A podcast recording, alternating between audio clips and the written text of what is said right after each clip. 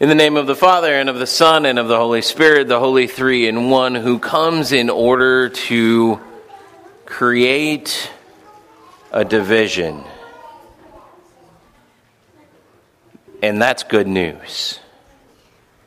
Dear brothers and sisters in Christ, this reading is kind of a weird reading, especially in the gospel reading. And, and in some ways, you're, you're kind of like, well, why don't you just preach on uh, the really, really long Hebrews reading that uh, Bob did such a great job with? Why are you preaching on the really, really short gospel reading that seems like, well, Jesus needs a Snickers? Because you're kind of like, oh, Jesus, like, what's the deal here? Why are you, like, kind of being a home wrecker in all of this? Uh, you know, why are you saying that, you know, uh, that you have not come in order to bring peace, but rather you have come in order to bring division? And, and why are you so seemingly happy about that and so anxious for that day to come? But I think, particularly because it is kind of a strange reading and a strange part of the gospel story, it's a good thing for us to kind of dive into it and go, okay, what's going on with where Jesus is at right now? And, and what does that have to do with our lives? And, and um, you know, I think simplistically we kind of look at this and, and we go, well, that, you know, Jesus is just telling his disciples that stuff is going to get difficult that uh, their, their mother in laws are not going to like them. Or um, uh, things like that. But I think it, it, it's something that's deeper. And it's something that gets around sort of our concept of boundaries. And uh, we have boundaries all over the place. We have boundaries of things that we are a part of that other people are not a part of. And those may come uh, sort of on the outside of, of, you know, purposefully excluding other people, or some of that may just be kind of something where you're excluding people without even maybe even realizing it most of the time. I think one of those uh, signs of uh, one of those boundaries came up early on, uh, right after we bought our house. And uh, we, we had just bought our house, which um, uh, the, the front yard was a disaster. It kind of is that way now again. Um, uh, and um, and, and we had just bought it, and, and all of this, Liz was at home. All of a sudden, there was somebody who knocked on the door. And this, this lady who knocked on the door came up to the door and she was asking Liz all sorts of questions about the house. And Liz, you know, was kind of proud of the, the house and like uh, answering these questions. And the lady just kind of weirdly stepped into the doorway and Liz was like, well, that's rather forward, but okay, I guess. Yeah, we're, we're proud of this new house that we bought and all of that. Um, and, and, so she was talking, and um, uh, finally she said something to the effect of, like, well, how much are you asking for it? And Liz said, asking, we just bought this house. We're, we're not asking any, we're not selling. And she said, what, that open house sign on the corner, that's not for this house? And Liz said, no. And the lady's response was classic. The lady's response was, Well, what am I doing in your house? And she was recognizing, hey, there's a boundary here. There's a boundary that I should not have overstepped. And why did you even let me overstep that boundary? And there, there's all sorts of, of boundaries in our lives that uh, we, we start to establish. We, we establish boundaries between uh, the, the different frames and the different worlds that we're a part of. And so we can have kind of our work life or our school life, and we can have our home life, and we can have all sorts of these different sort of concentric circles that maybe make a very complicated Venn diagram in our life. But there is kind of these boundaries. And those boundaries are really what Jesus is talking about when he's talking about this baptism that he is so eager to be baptized with, this fire that he has come to cast on the earth. And so you, you look at what Jesus is talking about in the gospel lesson, and, and you, you start to go, okay, well, at this point in Luke's gospel, Jesus has already been baptized in the River Jordan. So what he's talking about in terms of being baptized is not when John the Baptist baptizes him and the heavens split open and the Holy Spirit goes down, uh, uh, goes from the skies down on him as a dove. But what he's talking about is something different. He's talking about something that is a different kind of baptism, and it is the baptism of the cross. A baptism that will change his life dramatically. It will not only change his life, but it will change his way of relating to other people around him. And that is what a baptism was for the people around Jesus at the time. in Hebrew, they would call it a mikveh. It was a time in which you would stop your life and you would change in a manifest way so that your life was distinctly different from that moment on. It was like the moment that you first said the serenity prayer in AA. It was like the moment where you traded in your iPhone for a flip phone. It was like the moment that you did something else that was hugely impactful for the rest of your life, or at least from the rest of your life. And that's what Jesus is talking about. Jesus is talking about a moment in which he will be baptized, meaning that it's going to change his life. It's going to set something distinctly different between that moment and the moments that had preceded it. And you, you think about the moments that had preceded what Jesus had been up to at this point. Those moments had been that he was the eternal Son of God. That God the Father, God the Son, and God the Holy Spirit shared this eternal unity with one another, and that that was an exclusive eternal unity between them.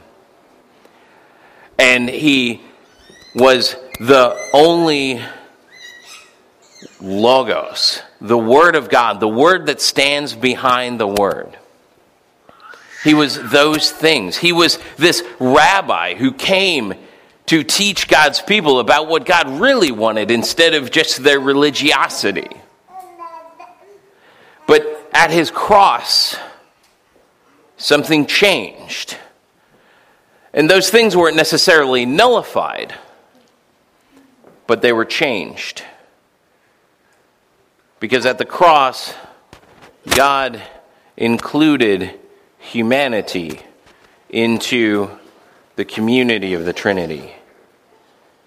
God included his people into the Word by giving us the Holy Spirit so that we could read and interpret it ourselves.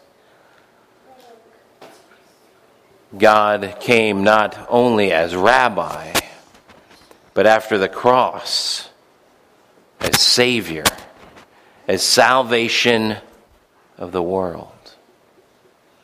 And that is the baptism that Jesus is talking about and the fire that he casts on the earth. Well, that can mean a lot of things, but if we look, this is Luke's gospel, and, and the one place where fire shows up in Luke's gospel is in the book of Acts, which is the sequel to Luke's gospel. And the gathered disciples receive the gift of the Holy Spirit. And so when Jesus is saying, I can't wait for this to happen, I can't wait for this fire to be kindled that I can cast upon the earth, I can't wait for the, this baptism that is going to happen. He's talking about this immense change that's going to change the boundaries. It's going to change the boundaries of what it means to follow God. That no longer will that boundary be based upon your being a Gentile or your being a Jew. No longer will that boundary be based upon you being righteous or wicked. No longer will that boundary be based upon any of that. And that's good news for us. That Jesus' change, that Jesus' baptism, that Jesus' cross means that the boundaries have changed in a manifestly different way. And in order to show his disciples how manifestly different that is, he takes the most basic unit of our boundaries, our family, and he says that boundary is gone. And so after Jesus' baptism, yes, father and son will be set against one another. Daughter in law and mother in law will be set against one another. But here's the thing that the boundary there has changed. Because the only boundary that matters in our lives with God is our belief in what He did on the cross. That knowing and believing what He has done on the cross is the only boundary for us. That it doesn't matter who our father was or who our mother was. It doesn't matter how righteous you were this week or how unrighteous you were this week. It doesn't matter how you identify in terms of your race.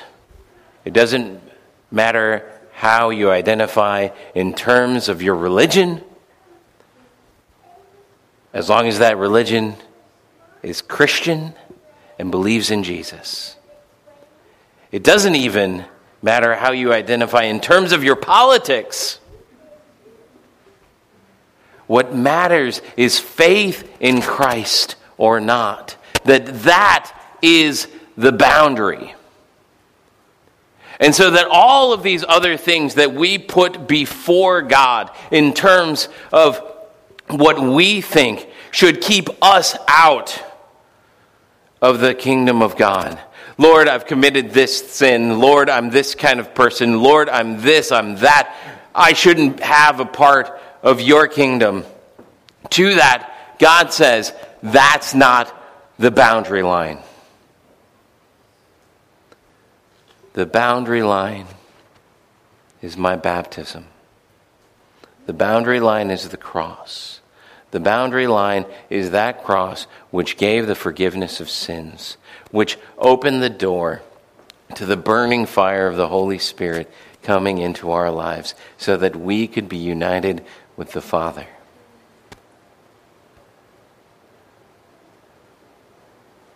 There's a lot of boundaries in our lives. But the only one that matters to God is the boundary of that cross. And if you're inside of that boundary line,